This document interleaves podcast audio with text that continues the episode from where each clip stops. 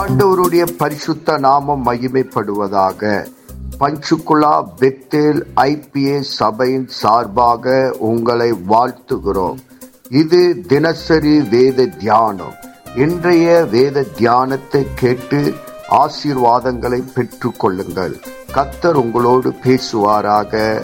God bless you தேவநாம மகிமைப்படுவதாக அப்போஸ்தலர் இருபத்தொன்றாம் அதிகாரம் நான்காம் வசனம்.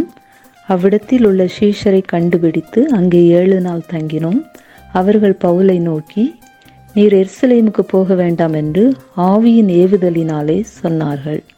இந்த வசனத்தில் என்ன பார்க்கிறோம் என்றால் பவுலும் அவரோடு சேர்ந்தவங்க பிலிப்பு இன்னும் ஒரு குழுவாக போகிறாங்க ஊழியம் செய்கிறாங்க. ஏழு பேர் கொண்ட குழு.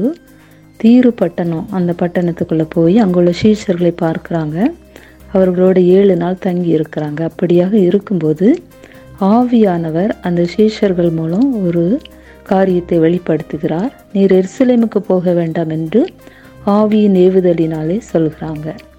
அடுத்த வசனம் நம்ம பார்க்குறோம். எட்டாம் வசனம் பார்க்கலாம். மறுநாளிலே பவுலை சேர்ந்தவர்களாகி நாங்கள் புறப்பட்டு செசரியா பட்டணத்துக்கு வந்து ஏழு பேரில் ஒருவனாகிய பிலிப் என்னும் சுவிசேஷகனுடைய வீட்டிலே பிரவேசித்து அவ்விடத்தில் தங்கினோம். இன்னொரு இடம் இது வந்து இந்த குழுவாக ஊழியம் செய்கிறாங்களோ அவர்களில் ஒருத்தர் பிலிப்பு. பிலிப்பு அவருடைய வீட்டுக்கு வந்து தங்கி அங்கேயும் சுவிசேஷ ஊழியத்தை செய்கிறாங்க. அப்படி செய்து கொண்டிருக்கும்போது அவர்களுக்கு நான்கு குமாரத்திகள் தீர்க்க தரிசனம் சொல்லுகிற குமாரத்திகள் இருக்கிறாங்க. அவர்கள் அவர்களை எல்லாம் நன்றாக கவனித்து கொள்கிறாங்க ஊழியர்களை.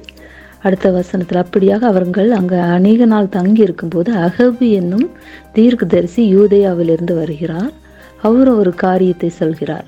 பவுலுடைய கச்சையை எடுத்துக்கொண்டு சொல்கிறார் இந்த கச்சையுடையவனை எருசலேமில் உள்ள யூதர் இவ்விதமாய் கட்டி பிற ஜாதியார் கையில் ஒப்பு கொடுப்பார் என்று பரிசுத்த ஆவியானவர் சொல்கிறார் என்று சொல்கிறார். இந்த காரியத்தில் என்ன பார்க்கிறோம் என்றால் பரிசுத்த ஆவியானவர் ஒவ்வொரு இடத்துலையும் வெளிப்படுத்துகிற காரியத்தை பார்க்கிறோம். பவுலுக்கு பிரச்சனை வரும். எஸ்லேமுக்கு போகும்போது அவருக்கு நிறைய பிரச்சனைகள் வருகிறது என்பதை ஆவியானவர் உணர்த்துகிறார். இன்னொரு தீர்க்கதரிசி மூலமாகவும் உணர்த்துகிறார். இதிலிருந்து நம்ம என்ன தெரிந்து கொள்கிறோம் என்றால் ஆவியானவர் நம்மளோடும் பேசுவார் மற்ற தீர்க்கதரிசிகள் மூலமாகவும் பேசுவார். அப்படி பேசும்போது அது உறுதிப்படுத்தப்படுகிற வார்த்தையாக இருக்கிறது. இது இதன் மூலம் அதை நம்ம அறிகிறோம். ஏற்கனவே பவுல் சொல்கிறார் நான் ஆவியில் கட்டுண்டவனாய் இருக்கிறேன். பட்டணங்கள் தோறும் உபத்திரவும் கண் கட்டுகளும் எனக்கு வைக்கப்பட்டது ஆவியானவர் உணர்த்துகிறார் என்று. இது வந்து அடுத்ததாக ரெண்டு பேர் சொல்கிறாங்க அதனால் அது அது உறுதிப்படுத்தப்படுகிறது. தேவன் நமக்கு ஆவியானவர் ஒவ்வொரு காரியத்தையும் நம்ம உறுதிப்படுத்துவார். நம்மளோடு இருந்து நம்மளை வழி நடத்துகிற தேவனாய் இருக்கிறார் என்பதை இதிலிருந்து நம்ம அறிந்து கொள்கிறோம்.